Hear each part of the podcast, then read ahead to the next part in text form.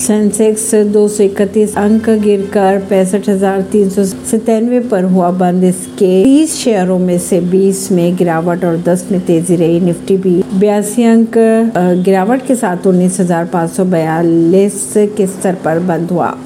Sensex के 30 शेयरों में से 20 शेयरों में गिरावट और 10 में तेज़ी देखने को मिली। परवीन सिंह नई दिल्ली से।